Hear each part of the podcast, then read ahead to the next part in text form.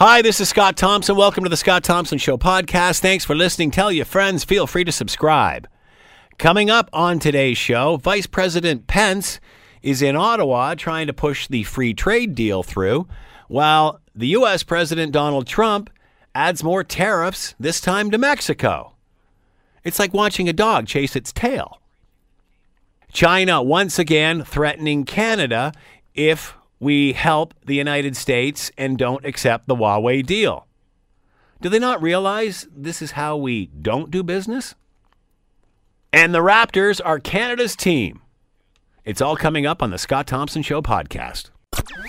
Today on the Scott Thompson Show on 900 CHML. This, to me, you know, uh, further proof to me, uh, uh, Donald Trump is, is is his own worst enemy. And you know, over and above politics, it's it's just the personality that's. Um, it's like a bag full of kittens, isn't it? And uh, so he, he started his campaign off uh, when he ran for president, uh, talking about NAFTA and how it was such a crappy deal and how it was uh, so important to get it all uh, thrown out and start over and, and hammer out a new deal and blah, blah, blah, blah, blah, blah, blah. And we all know and, and the agony that everybody went through, through trying to hammer this out. And then just before it was uh, signed, he went through tariffs on aluminum and steel which the whole idea behind, um, you know, a trade deal is there aren't no tariffs. So, and, and, then brags about how he loves them and all this sort of crap. So, uh, then of course he realizes that uh, his new NAFTA deal is going absolutely nowhere with tariffs. So uh, he eventually drops the tariffs. Uh, they send Vice President Mike Pence up to Ottawa yesterday to burn some jet fuel and uh, and, and just show to everybody we're moving forward. Here we go. We're dotting the we're, we're dotting the i's. We're crossing the t's here.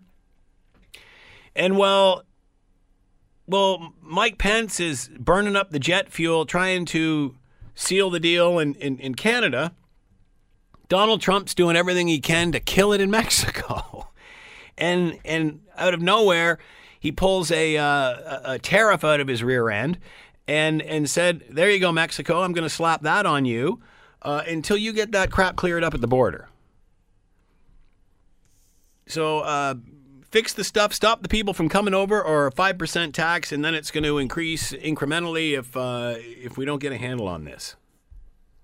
So why bother sending Vice President Pence to Ottawa to put a bow on the deal if you're at the other end unwrapping everything? It just seems bizarre. And I know that's Trump. We all know that. Why, why even get upset about it? Well, you know, for you and I, probably don't. But if you're someone trying to do business or trade, I think you're probably pulling your hair out. You probably don't know which way's up. Uh, let's bring in Patrick LeBlanc, Associate Professor, Graduate School of Public and International Affairs, University of Ottawa, and he is with us now. Patrick, thanks for the time. Much appreciated. Oh, no problem. My pleasure. So, how do you, and again, I know this is Donald Trump. We've had these discussions many times, uh, but it seemed odd, as I said in my preamble, you know, the, the NAFTA deal, eh, you know, it sucks. We got to get a new one. So they work diligently and, and hammer one out. Uh, and then he slaps tariffs on. We finally get that cleared away. It looks like things are moving forward. And then he slaps this on, on Mexico. H- how do you decode this? I don't. Um, it's.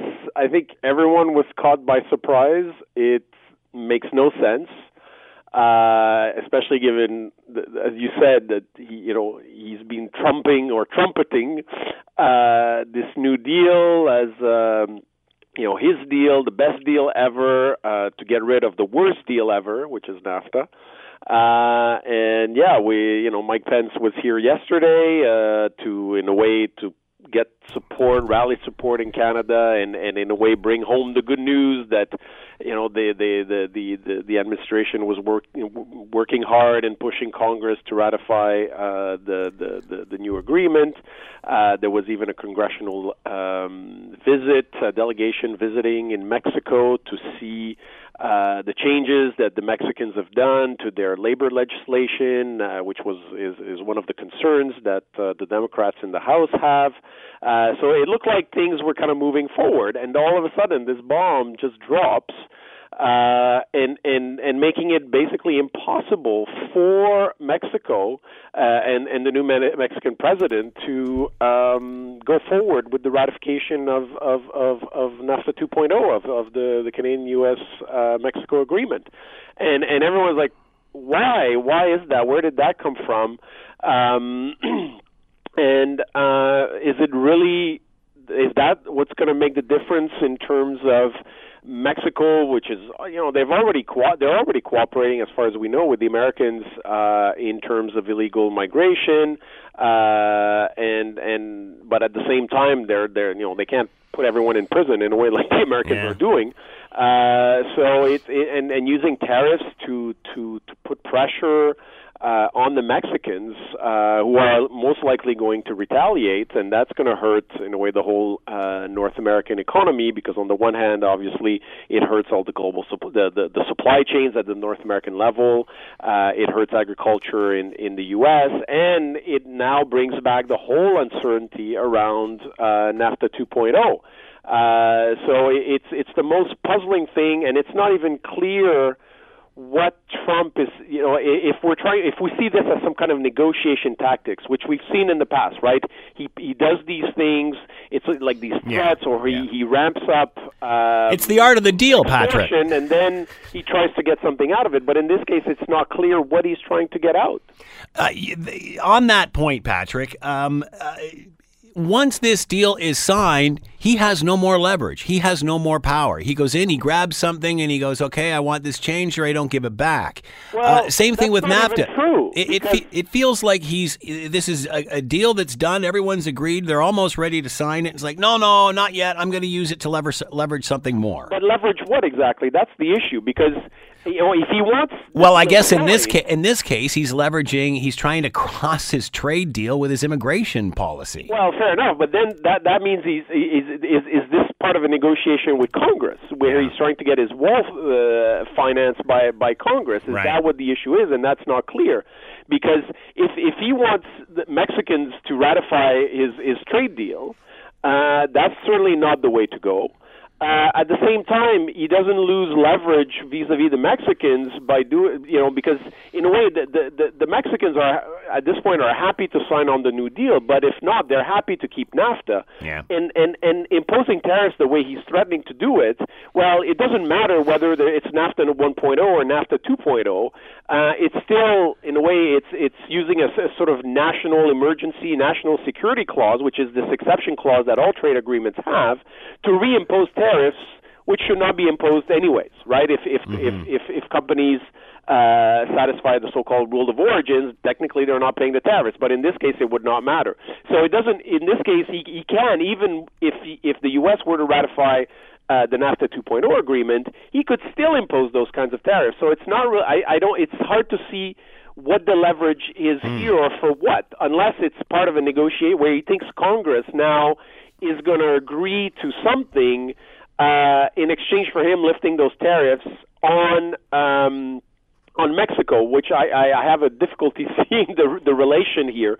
Uh, like you're punishing your neighbor in order to to get something from from from uh, your sort of opponents in Congress. It, it's it's it's very hard to understand what the logic here, if there is any.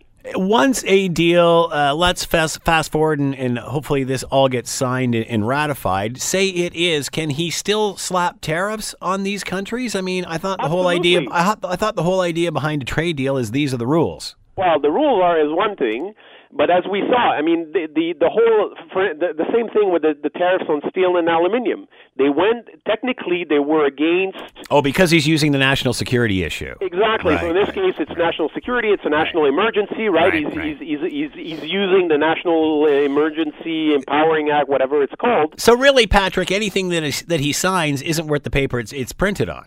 Well, yes and no. Yeah. Uh, I mean, that doesn't mean that he, he can do whatever he wants. Yeah, Don't yeah, forget that even with the steel and aluminium, uh, Canada was was pursuing at, at the World Trade Organization the the U.S. and saying, you know, you can't do this.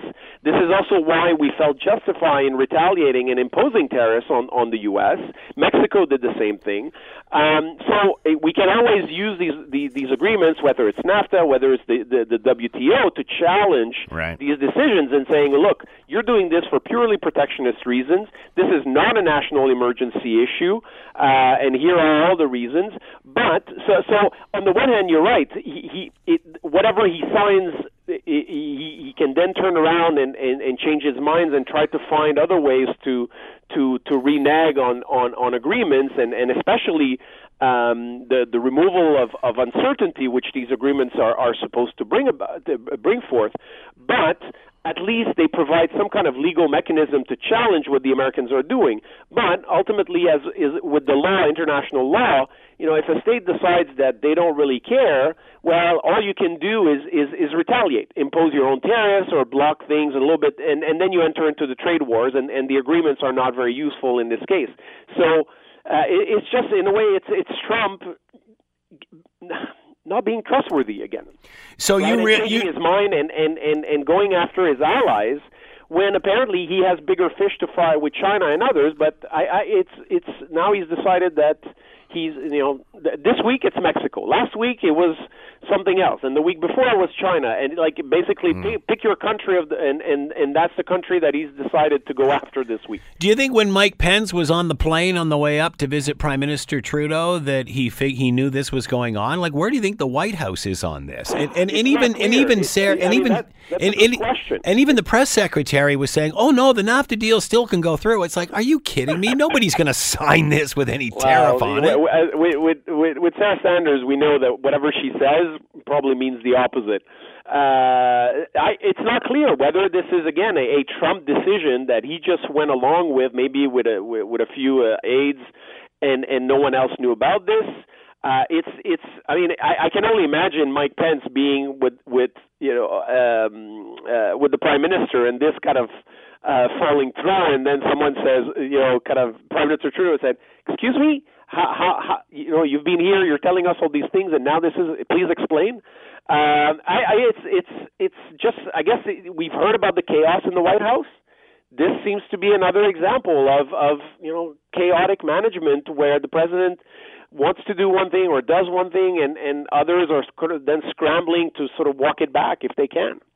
So, what is the response from this? Uh, um, I mean, we've certainly heard uh, Sarah uh, Sarah Sanders from the White House saying that um, you know no reason to stop the NAFTA deal; it doesn't affect it whatsoever. Uh, how's what's Mexico's reaction to this? What's Canada's reaction to this? How, how are people responding to to this new tariff?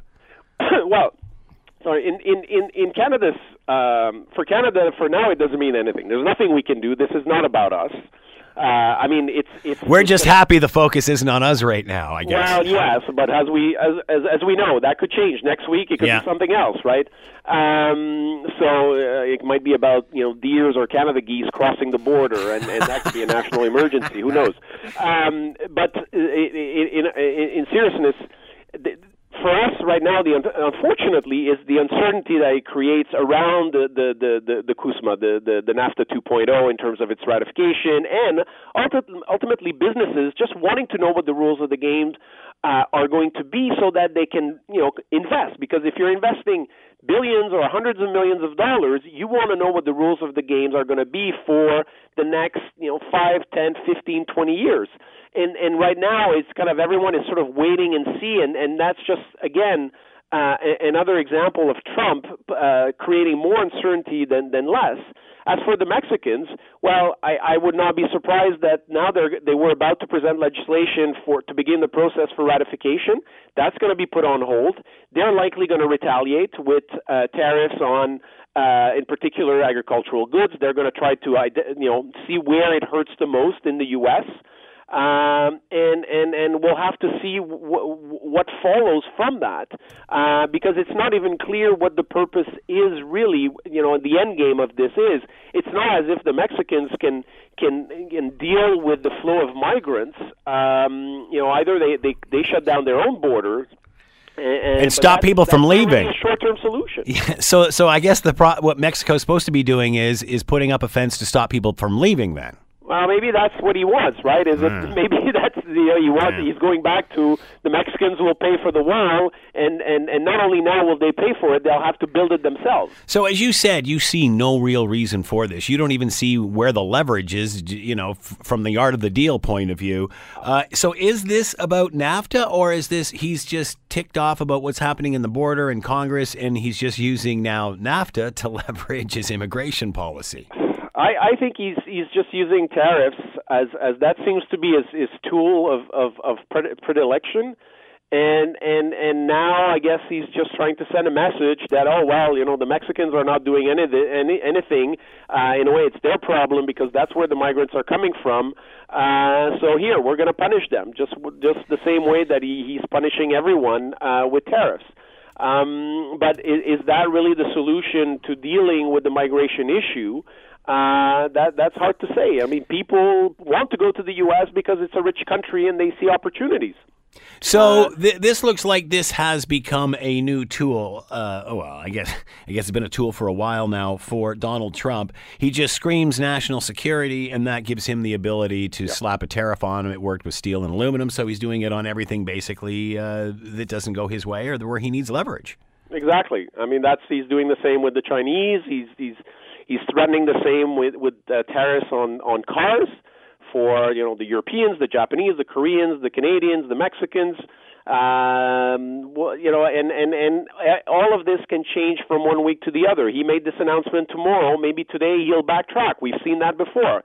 You know, he remember one day he said, "Oh, I'm pulling out of NAFTA," and then by the by the end of the day, ah, no, I'm not pulling out of NAFTA. So it's but it's it's very puzzling right now uh, unless until we get more information as to what what really is driving this or is it just again a, a personal view that uh, he thinks this is a big issue he, he, he and and that's how he's going to solve it It'll be interesting to see, Patrick, how he gets out of this because everything has to come with a win. So he's got to be able to hold something up and go, all right, I'm going to drop it, and here's the reason why because I got this. It's, it's going to be interesting to see what Mexico can do to appease him to, to drop the tariffs now in regard to immigration. yeah well Mexico is going to retaliate and they're going to block um uh, the NAFTA 2.0. So that's Yeah. going to be where they're going to try to get leverage, and, and in in the hope or in the thinking that he wants this deal ratified. And always giving us more to talk about. Uh, Patrick LeBlanc has been with us, Associate Professor, Graduate School of Public and International Affairs, University of Ottawa. Fascinating stuff again, Patrick. Thanks so much for your time. Much No appreciated. problem. Oh, it was a pleasure. You're listening to the Scott Thompson Show podcast on 900 CHML. All right, uh, let's bring in Elliot Tepper uh, from uh, Carleton University, emeritus, professor of political science at Carleton University. A couple of things I want to talk to uh, Elliot about, and uh, specifically um, uh, China once again threatening Canada and saying that if they continue to aid or if they aid, uh, the U.S. Uh, in what they're trying to do with uh, with Huawei and, and trade and such, uh, that there will be serious consequences. Uh, this, I, I, I, you know, I thought there already were aiding, and there already are serious consequences because the Huawei CFO is being held up in her multi-million dollar mansion, waiting extradition. So I, I, I think the aiding thing is already there. I, but I guess this came out because Vice President uh, Mike Pence was in Ottawa yesterday to try to smooth over uh, uh, the, the NAFTA 2.0 and, and get that moving. And he weighed in on all of this as well. So i I guess that's where it's coming from. Let's bring in Elliot Tepper, Emeritus Professor of Political Science, Carleton University. He's with us now. Elliot, thanks so much for the time. As always, much appreciated. Good afternoon, Scott. Uh, so I eventually, uh, I eventually want to get uh, back to the the NAFTA thing, but we'll we'll we'll start with the China first, since that's where we're leading into. Um, it, the the next, uh, the new threat that has come out says that uh, Canada should think twice before aiding the United States. Have we? Well, first of all, why this threat now? Is this because Pence was in Ottawa yesterday? Yes, well, it's not a new threat. Uh, They've they've already said you are paying the consequence, Right. although they won't admit it up front. And are we not already aiding in the arrest by arresting her? Yes, I think one of the most interesting things is, uh, yes, perhaps it's because the vice president of the U.S. was in in Canada and said out loud, uh, pledging that not only does the U.S., he's vice president, stand with Canada, but that the president of the United States, Donald Trump, will be raising the issue with Xi Jinping at a meeting of the G20 coming up in Japan. So uh, that perhaps raises the stake. Um, two things to me. Uh, first of all, why have we waited this long to hear that kind of support at the top hmm. from the U.S.? Because this is, after all, entirely a United States China issue. Right. The arrest was made only because there was an extradition request uh, for this person. It's related, as we've discussed in the past, to Iran's sanctions, that is, U.S. policy toward Iran, and we uh, we've been helpful in that sense. Uh, Canada says we didn't have a choice. There was an open extradition request, and she passed through. So that's my first comment on that. The second is this why won't China say exactly the same thing? And I've been listening for it, maybe I missed it, that the U.S. is going to pay a cost. Yeah. This yeah. is a U.S. request, and yet Canada is the only the only country targeted. Of course, we we do have possession of Madame Meng, but uh, there's no. Now, I haven't heard any way that the U.S. has been targeted by China saying you're going to have to pay a cost. No, Canada has to pay the cost. And we've we've discussed that many times why they're picking on Canada and not America, and obvi- obviously because they can at this point, and, and we're the weaker of the two powers. And again, there are many Americans working and doing business in China. There's lots of uh, of companies there doing business. So why aren't they plucking them off the streets? Yes, and of course there's a lot of other Canadians there as well, by the thousand actually. So.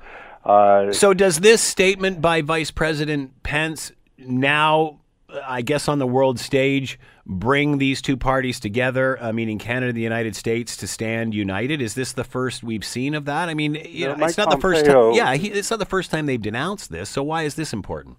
Well, it's it's because it was at the level of the Secretary of State in December, I believe. Mike Pompeo said, "Oh, we stand with Canada," yeah. but there's been no sign of it, and uh, so this is at the level of you know a bilateral meeting between Canada and the U.S. and it's the Vice President speaking on behalf of the president, as he pointed out, uh, and that there he he's pledged that it'll be raised.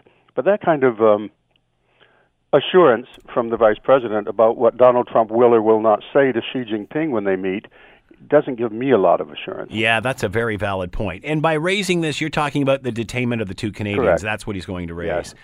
Um, does this send? Is this uh, is this scaring or concerning China that now these two seem to be shoulder to shoulder? Well, uh, since the uh, response was directly aimed only at us and not aimed at the U.S., it doesn't seem to be any real change in their position. Uh, this has been their view all along. And again, two sides to this. I don't think perhaps we realized until it uh, really blew into the open how egregious this arrest is viewed by China. Uh, this is a very significant act, and they hold Canada responsible because we did the actual arresting. And by the way, they're not actually going to lean too hard on the U.S. over it. On the other side of that, I don't think China has realized, and, and uh, Mike Pence and our, our Prime Minister both alluded to this, how egregious the behavior of China is beginning to be viewed more widely. That's exactly my next point in this, Elliot. How much credibility has China lost over this? I think a lot. Uh, I've been saying for some time that although it looks as if China's got all the all the clout because of their trading relations and their rising power, I think they are the big loser in all of this because yeah. until now there's been this global, generally uh, benign attitude or vague and indistinct attitude, but benign attitude toward China. Now, uh, there's because a clearer been, view, and it's not benign at all. Because it's been the golden goose for so long. Yes, and also they've been saying the right things. Uh, yeah, Xi Jinping yeah. goes to China to Davos and says, "I'll stand up for the liberal order," and uh, it's only increasingly recently that he's been saying, by the way, China has an alternative form of government other than democracy, and, and we're going to lead the world, and the world should follow that. But the Uyghurs and a lot of things that China has been doing but not been noted are now being noted. Uh, Chinese spokesperson uh, for the foreign ministry, we hope the Canadian side can have a clear understanding of the consequences Right. of endangering itself for the gains of the United States and take immediate actions to correct its mistakes so as to spare itself the suffering from growing damage. Very so, strong statement. Um, does do the Chinese not realize that threats do not work in a democracy? Well, they realize that we are a small power c- compared to them on the world stage. yeah, but that being said, on the world stage, if all of a sudden Canada was to get picked on, the rest of the world would jump up pretty quick. the rest of the world will. This is a power play, and they believe they hold the cards. What I don't think they've realized is, is the degree to which it is weakening their position in the Yeah, world by yeah. behaving this way. Exactly. And um, certainly they can make Canada pay, and we could talk a bit about that. It's not only they've now picked up our people, and they hold they're holding them apparently in very grim conditions, whereas Madame Meng is living in her other mansion. She lived in the first mansion while she renovated the other one. So uh, now she's moved into it. So uh, and she's got fr- she's free to wander the through Vancouver and shop all day. She just has to be home by curfew. So, in any event, the point of all this is that uh, China now uh, has opened another front by hurting us on trade. So they're saying, first of all, publicly they're not linking anything to anything. These arrests were not because of that, but of course they were. They were both made December 10th. Both of the Michaels were arrested on the same day, just after the extradition. You know, after we did our arrest. And now they've opened up a second front in terms of, well, you know, all that canola we've been buying, the Yeah. very best in the world, and their their market likes it. There's problems with that. There's problems with pork. So they've opened up a second front on the economic side, again, without directly linking it. But when you hear what you just read, you're going to pay a, a cost. Yeah. You don't know how. And that's what they're referring to. There's lots of ways China can be squeezing Canada, but you know, Canada very patiently has done a couple things. One, we have not yet, on our side, yielded to American pressure to ban Huawei uh, from Right. the next generation of what Canada will do on 5G. And there's a lot of pressure to do so, and we've held off on that. And I think it's a bargaining chip. But also, we've held off opening up a second front. And that, as some prominent Canadians are now urging, why don't we open up separately a human rights front? Uh, the, we have the Global Magnitsky Act. Uh, there's every reason to think it might apply to Chinese actions over its Uyghur population, so that uh, not talking about the, the bilateral issue that uh, exists, but rather separately. Yes, China has uh, has other reasons to be concerned about what Canada might do. So we have uh, we do have some levers at our at, under our control that which we haven't yet used, but ultimately, of course, this is a a big power versus us, and it's also really a big power dispute between Canada and the U.S. over American foreign policy vis-a-vis China and vis-a-vis Iran that we are paying the cost for, and uh, we just have to keep doing what we can. As China squeezes Canada or the rest of the world or anyone that they choose for their own benefit, I guess what just amazes me, and- and this is obviously the two different cultures, that with a lack of trust, and, and again, you know, you, you hear the statements that they're saying. uh, There's no there's no trust. There's no truth here. It's all nar- the narrative is their own. They're all lies. Um, the li- with without a without trust, there's no business. Yes, China, I think, believes to the contrary. They think that it doesn't matter what they do in any field, that they're rising economic power, and they're, for example, So they're going to take over the world anyway, whether you want to jump on board or not. Well, and and you're going to buy our stuff. Yeah. Uh, you are going to. Huawei is is producing a really superior product at a really a cheap price compared to anybody else, and ultimately that's going to determine global uh, decisions on whether to buy that product or not. Now, how did that product get so cheap compared to uh, you know others? Well, they've got cheaper labor, but they've also got uh, government backing for that company, and also, as others have pointed out, where did they get all that technology? They you know? stole it. Um, yeah, so Nortel, they were, it's been suggested. What's the story with Nortel? What is that story, Elliot? Well, it's alleged that for about 10 months or so, uh, there was Chinese penetration hacking of the Nortel networks uh, internal communications, so they could just root around and get the proprietary patents. They could get the marketing plans. They had all ac- all the access they needed at that point uh, to leap from behind to leap ahead. Now, whether that's provable in court, I don't know. But th- those are serious allegations by serious people, and it's uh, of course.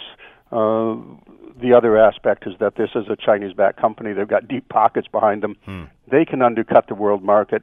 This is part of China's mercantilist approach. Uh, we are going to use our state-owned companies and those nominally not state-owned to pursue our national interest globally. You know, many have talked about bringing these two powers together, trade. We've seen that over the last several decades. Are we moving towards a separation of that? Are, are we moving away from their cheap stuff? Will this? How will this change the economy moving forward? Well, I, I would start initially with: is going to damage the world economy? We've got the United States acting in ways which uh, just perpetuates uncertainty and uncertainty and global economics don't go well together, and we're still recovering from quite successfully. Uh, and, and you know, the Democrats will say because of, of policies they took, the global economy recovered from the national, the global recession of 2008. So, uh, and it was a much more devastating, I think, than most people uh, realize. So, we are moving away from that. Where are we going to go in the future? Is China going to now be told that, sure, we don't want to deal with you, and they'll say, no problem. We've got a billion four population to start with. We have an internal market that is, can sustain any innovation. We've got the educational system. And by the way, we then will offer parallel products, parallel institutions, parallel lending. We will set up a parallel universe directly. Yeah. Uh, directly to challenge the West and, of course, particularly the U.S., and that means us as well.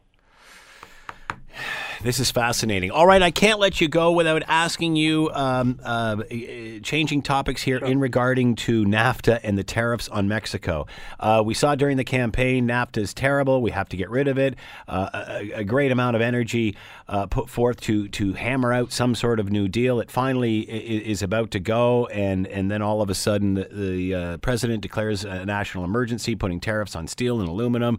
They eventually get uh, lifted. It looks like this thing's about to finally be ratified. They fly Mike Pence up uh, yep. to Ottawa yesterday yep. to, to, to, to move this thing forward. Did he have any indication when he was in Ottawa, the vice president, that by the time he got back on the plane, there'd be a tariff on Mexico for immigration I purposes? think there's two things you can ask about that. One is the United States suddenly, the Trump administration suddenly did what Canada was doing and Mexico was doing, that is sending to their legislature the implementation aspect of NAFTA, uh, the new NAFTA. So uh, Nancy Pelosi is saying, "Don't do that. We're not ready to hear it. We don't want it." And he's trying to squeeze the Democrats, um, and of course they can just say no. So did Mike Pence even know that uh, that that implementation? But did he know what you just raised? As he was saying, "Oh yes, now now we're," as our foreign minister said, it's full speed ahead. Yeah. I'm here to support you. Uh, we're going to do it. Mexico's going to do it. Did he even know? Keeping in mind, he meets at least once a week officially for lunch with the president. Uh, other times, you know, yeah. I don't know other informal, but they have formal meetings every week, and probably many, many informal, and certainly on a big ticket item. So, did, was he aware of this? Nobody knows.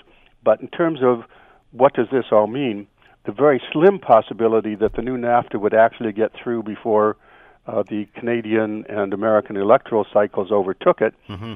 has now been greatly diminished. And what's the purpose? Uh, you know, I, have talked to other experts earlier on in the show. Nobody seems to see where the leverage is here. Uh, obviously, even if he gets a deal signed, he can always just use the national emergency thing and throw a tariff on anything he wants. I guess that's what he could do here as well. Um, but but where's the leverage here? What's where's the win? Well, he believes this this is a win in two different ways. The uh, possibility. This is all about power of 2020, in my opinion. That is, he believes that it is to his advantage to blame the Democrats for not getting NAFTA 2 through. That is, this is all about who's going to win the Rust Belt, who can go into the Rust Belt and say, I'm the one, our party, our policy we are trying to save those jobs, and the other guys are trying to take your jobs away, and they're eh, trying to sabotage you. And if you if you uh, get the new NAFTA through, well, fine. But if you don't, and it's the Democrats' fault, well, it's the Democrats' fault, and let you know vote for us. And secondly, and that's this uh, pressure that he's putting on by putting in the implementation now. And secondly, uh, immigration is the the central issue for the uh, Trump administration. They brought him to power, and he can just turn around and say, "I'm being tough on immigrants, and I'm protecting you." So I'm not only protecting American jobs with these tariffs. He's he tried that with the steel and aluminum tariffs. Right. All these jobs are come pouring back in, but he's also saying uh, to his base and to the beyond the Rust Belt, but certainly in the Rust Belt, I'm I'm going to protect your jobs, but I'm protecting the sovereignty of the country. And the Democrats are opposed to both of those things. So vote for me, 2020. Man, Elliot Tepper's been with us, Emeritus Professor of Political Science, Carleton University. I'm sure it won't be the last time, chatting about everything from NAFTA to China. Elliot, thanks again for the time. Much appreciated. Fascinating stuff. Have a great weekend. And th- thank you, Scott, and same to you. You're listening to the Scott Thompson Show podcast on 900 CHML. Lots of stuff to talk about, uh, and let's go around the horn with Alyssa Freeman here. Uh, everything from. Um, Vice President Pence coming up to Canada to sign the, uh, or not to sign, but to, to, to push along the uh, the free trade deal, and then uh, of course President Trump slapping more tariffs on. Why not? And China once again uh, threatening Canada. China once again threatening Canada, and I guess this is around uh, the Vice Pre- uh, Vice President Pence uh, visit and such. And of course, we'll talk Raptors. Is she here? Uh, Alyssa Freeman is with us, principal at Alyssa PR. So uh, let's start with uh, I want to talk about China. I want to talk about the new tariff on Mexico, and then we'll finish up with the with with the Raptors. Uh, China again, and I'm sure this is all due to uh, Vice President Mike Pence coming up to Ottawa yesterday, uh, trying to push through uh, the, the, the NAFTA 2.0, and then of course talked about uh, the t- detainees, Canadian detainees in China, and he weighed in on that. To which we get a a, uh, a, statement back from uh, from China, from their foreign ministry. A spokesperson says, "quote We hope that the Canadian side can have a clear understanding of the consequences of endangering itself for the gains of the U.S. and take immediate actions to correct its mistakes so as to spare itself the suffering from growing damage." How uh, has this changed how, since this whole thing started? How has the perception of China changed in the West? You know, I don't know if the perception has changed, but except that it's gotten worse, Scott. I think that we've all had a uh, an idea of, of what China was like, and I think that we certainly have had lots of historical references when it comes to their record on human rights. But you know, Canada's never gone into a uh, let's say this tussle with them because of the the Huawei executive. And it seems like when they mean business, they have a certain way of doing business, which is very contrary to how we as Canadians normally do business with our foreign partners. And this is very threatening. I mean, you know, this this message does not mince any words. So if you think it's bad now, it can only get worse. Well, what does that mean? Worse for who? Worse for the detainees, the Canadian detainees they have. Worse for us when it comes to trade. Chrystia Freeland is trying to meet with her counterpart um, among, among the highest levels of the Chinese government. And, you know, she said point blank is that when you want to meet with them, they move very slowly and they don't really make it happen. Whereas perhaps in another country where we have friendlier relations, we would not be frozen out. But it seems that uh, you know, they are the dog and we're the tail being wagged here. It's amazing, and we've talked about this before. Everybody has been kowtowing to China, uh, building those relationships. We all know the Chinese culture, uh, suspicious, and you have to move slowly and gain trust, as if we're as if we're trying to appease a monarchy almost. And at the end of the day, this is business driven. Everybody wants a piece of this market, a piece of the golden goose. Now, all of a sudden, things are different. Do, do, the Chinese realize that threats don't work in democracy? It amazes me to no end that they haven't figured that out. When you've been doing business in one way for decades and hundreds of years, you know, it's pretty hard to change that. And But they've been working so hard to try to make it look like they're not ruled by the Communist Party of China for the last several decades. Now all of a sudden, well, we've fallen for that, yeah, haven't we? boy, have we. So, you know, as a result of that, Scott, I mean, what this isn't just trade here, it's because there's some human lives on the line. And yes, this is about the Huawei executive, but however, you know, we have uh, we have two Canadian detainees there that are not being treated very well. From what I understand, they're not quite in solitary confinement, but a step up, meaning that they are exposed to 24 hours of light and I'm sure the conditions are Yeah. deplorable. So, you know, you think, well, you think threats work on us. You know what? You have to give those threats sort of a, a, bit of um, credence when you're thinking about these two guys who are sitting there and uh, and are, are are enduring great suffering. So you and I may say, listen, we're a democracy. You can't work with us the way you always work. But I think that they think, yeah, we can because we've got you over a barrel right now. And the other thing I find fascinating is obviously they've done none of this to the United States. They're detaining can- Canadians, they're bullying Canadians, they're not bullying Americans. And it's as if they don't think the left hand knows what the right hand's doing here. Um, It's as if they don't think we have allies that are watching all of this. But you know what? I think they're meeting out their punishment in different ways. So for us, they're dealing with us one way because they've detained two Canadians. Yeah. And just like we have detained one of their executives. So that's an, an eye for an eye. Tit for tat, yeah. you know exactly so when you when you look at what they're doing with um with the states you know it's all over tariffs so uh, you know that's just another way of meeting out punishment So are we So- are we to assume that the second that the Huawei CFO crosses onto American soil, then every American's vulnerable in China?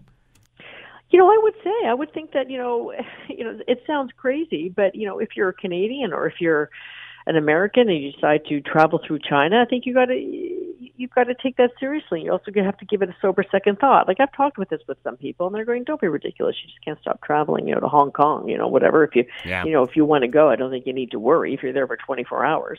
But you know honestly eh, you know china is now establishing itself in what they feel is their rightful place as a superpower Yeah. it's always been about the United States. And now that they have the United States over barrel vis a vis tariffs, they are starting to show you that if they're a superpower, this is how they're going to work. And you know, it's interesting. Uh, at one time, when this whole thing started, uh, well, why don't we just give her back? Let's just give her back. And I think the retaliation and the perception has changed. And and now I think Canadians are digging their heels in on this. You know, I think I have to think that Chrystia Freeland is doing everything that she can, and I'm sure they have people on the inside there. But by the same token, you know, there she is being stonewalled. So you know, you can't make a deal with anybody, somebody who's not there or willing to talk with you. And I think that we keep offer, operating in good faith the way that we feel um, Canada should be represented on, you know, the foreign a foreign platform. But we are really at their behest. We're waiting for them to answer our calls. We're waiting for them to to meet with us. And you know, this is their this is the the Chinese way of exerting power. So if this is the way they're going to exert power, we may need to change tactics, and I don't know what that is. Yeah, who knows where this is going? Uh, are we willing to stop shopping at uh, Walmart and Costco in, in order to put, you know, to change the way we uh, change the way we do things in the world? All right, let's talk about uh, Donald Trump and tariffs and NAFTA. Uh, started his campaign, uh, you know, pooping all over NAFTA. Terrible deal. We got to fix it. And then some incredibly intense negotiations, pressuring everybody to get a deal done on all sides.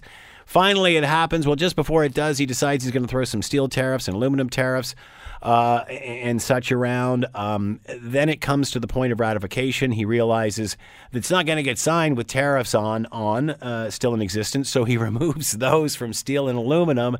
Sends Vi- Vice President Mike Pence up to Ottawa to, to, to try to push the deal forward uh, all the t- and then by the time the plane lands in, in Washington, he's thrown another tariff on on uh, Mexico, five percent tariff on Mexico until they can get the whole border thing under control. Uh, obviously, the man loves tariffs. He loves having leverage, but many can't find the leverage here. Many can't find the reasoning for doing this. You know, I think once a day, you know, Donald Trump goes through his list of campaign promises and says, okay, where am I in all of this? And of course, the big one was the wall. So if he feels he can't get his way, he looks at what he has and he uses that as uh, as, as leverage, as, as as a withholding measure. So until the problem with, if, you know what, it's interesting. If the if if the problem with the Chinese and the tariffs wasn't happening now with the U.S., I guarantee, I mean, w- yeah, with the U.S., I guarantee you that our steel tariffs would still be in place. Hmm. But they needed us. They needed us on side, and they needed Yeah. us to work with us. And we, you know, kudos to the to the Canadian negotiators. We just said, okay, if you want us to do this, lift the steel tariffs right now, and and he did. So here he is. He's seen as lifting them to get a deal done because they are in a weakened position. However, I don't think he can stand being weak. I think he's always got to be in a position of power. So Yeah, because gives- once a deal is signed, there's no power left. well, you know, this is it. So once he gives away whatever the steel, of the tariffs uh, to us, he probably looks now south of the border and says, "Hmm, okay, well, I need a wall, and I told you guys that you were going to pay for it, so we're going to give you a five percent tariff on all your goods." And you know, so here we go again. But at least, I mean, honestly, the the Canadian team that's you know responsible for this, you know, obviously under Chrystia Freeland, this is, you know, they must be looking, thinking, oh, gee, at least it's not us this time. Exactly. At least we're not in the crosshairs. You know, so uh, I think it's just a matter of saving face with him. If I'm not going to get my way one way, I'll get my way another. Uh, Sarah Sanders said, uh, well, this isn't going to affect the NAFTA deal in any way, which is just uh, the biggest load of BS you've ever heard because no one's going to sign a deal or ratify a deal with a tariff in place. We've seen that with the steel and aluminum. Well, you know, you would have thought he would have changed tactics, but I think that he sees that tariffs are very top of mind. He sees that tariffs work. He sees that tariffs can, you know, put a country, uh, uh, sort of their economy under great distress. So he he knows that he knows that it, it it's a it's a capable leverage point. So yeah, yeah, that's right. You know, Sarah, whatever Sarah Saunders says that, but and she is the mouthpiece for the president. And, you know, she doesn't make this, well, she does make stuff up, but, you know, basically she parrots what her government and what her president is thinking. So, you know, I don't know. Listen, Scott, you never know with President Trump. Eh, I was listening to a podcast today about vaccines. Do you remember when he stood up there and said, you know, a little baby was vaccinated and then he was sick? You know, and he was Yeah. all worried about vaccines, and now all of a sudden he's he's turned around. One of the few things that he's turned around on says you need to get that shot. Yeah. So I don't know how many facts need to be presented in front of him in order for him to, you know, make a credible decision that sticks. But often what happens is that we get these knee-jerk reactions. You wonder if the you wonder if the if the rest of the White House even knew that he was going to do this. I don't think that they do, and I think that a lot of the times they learn what he's thinking when they look at his Twitter feed after he's been tweeting at three in the morning. All right, let's move on to the Toronto Raptors. Uh, is this Yay. now is this now officially Canada's team? Right now it is. You know, I think the way that Canada has embraced this team, you know, i i here's the thing. Basketball is a sport that anybody can play. Yep. You don't have to have a lot of money. All you need is a pair of running shoes and somebody that has a ball that bounces and, And being- makeshift sort of net. and being let's played in every school gym. Scott, Let's not forget who discovered basketball. Canadians. James, what is it? James Naismith. It is Canada's game. We're just reclaiming it back. Valid But- point. But what I find is is that everybody's embraced this. You know, all around the GTA, there's different Jurassic Parks, and you know, in Mississauga Yep. and Brampton, Richmond Hill, Kingston, uh, even all around the uh, all around the province and all around the country. And people can get excited. You know, basketball is a fast-paced, exciting game. Fortunes can change. You can be up 10, 10 points and then suddenly be behind 10 points and and the caliber of play here is phenomenal. You know, I said to my husband, I can't believe we won game one. Yeah. And he says, We have a good team. Yeah. But I think as Torontonians, we are so used to, oh, we lost. Yeah, but we're Toronto. Do you know what I mean? Exactly. At least we made it. At least we got there. But I did hear, I've been listening to the sports stations, which I don't normally listen to all the time, but apparently there was a press release out that said Kevin Durant of the Clippers would be in, if not for game three, Hmm. but for game four. Look at you go. And they, I used to be a sports reporter, Scott. Did you really? guy- yes. I didn't know that. Yeah, well, if you ever read my column when I went to York University, Jock Talk, you would know. but anyway, that's when we. That's when. Oh, why would on- you tell me this when we've only got a couple of minutes left in the segment? I'm coming back to this one day. But, it's but gonna. here's my juicy news: Kevin Durant, they feel will come back in Game Four. However, I was listening to one of the the TSN reporters, uh, no, the ESPN reporters, and she was saying that she talked to a professional football player and a professional basketball player, both of whom have had calf injuries. And the issue is you don't know how bad it is until you re-injure it, Hmm. where the muscle can go Right. can Yep. come away from the bone, which Yep. sounds. I hope everybody's Yeah. having lunch, but you know, here's the thing. You know, Kevin Durant, if if you know they go down for heaven heaven's sake, you know, two games to nothing. You know, mm-hmm. Kevin Durant is going to the the team will be looking to to help hopefully speed up his recovery. The problem is if he re-injures it, he could be out of season. Courtside, it's Alyssa Freeman. Um, how important is it for the team to cash in on this? This reminds me of when the Blue Jays won the World Series in 92 and 93. Uh, this is when you make fans for life, isn't it? Well, I think so, and I think that you know there's a 1,000 accredited media here, some sports media, maybe some lifestyle media, but there's 1,000 of them here, and you see like when ABC News, when ABC Sports before the game, Yeah. they're standing in front of Jurassic Park, and cool. there's 34 million people in this country, seven million are here in in Toronto, and look at the diversity, look Yeah, what's going on in yeah. the city, and it's almost like, guess what? Look up, look out your window and see what's going on here in Canada. And I think that we will get, you know, pun intended, an absolute bounce from Yeah. tourism here Yeah. because this city is being showcased like no other. Absolutely correct. And uh, of course, uh, game two coming up uh, June 2nd. And Hamilton now on board with their own Jurassic Park as well. Good to see. All right, Alyssa, have yourself a great weekend. Much appreciated and stay safe. And you too, Scott. Thank you for having me. Alyssa Freeman, public relations consultant, Alyssa PR. The Scott Thompson Show. Weekdays from noon to 3 on 900 CHML. This is the Scott Thompson Podcast, available on Apple Podcast and Google Podcast or wherever you get yours. And don't forget to subscribe, rate, and review so you don't miss a thing. I'm Scott Thompson, and thanks for listening.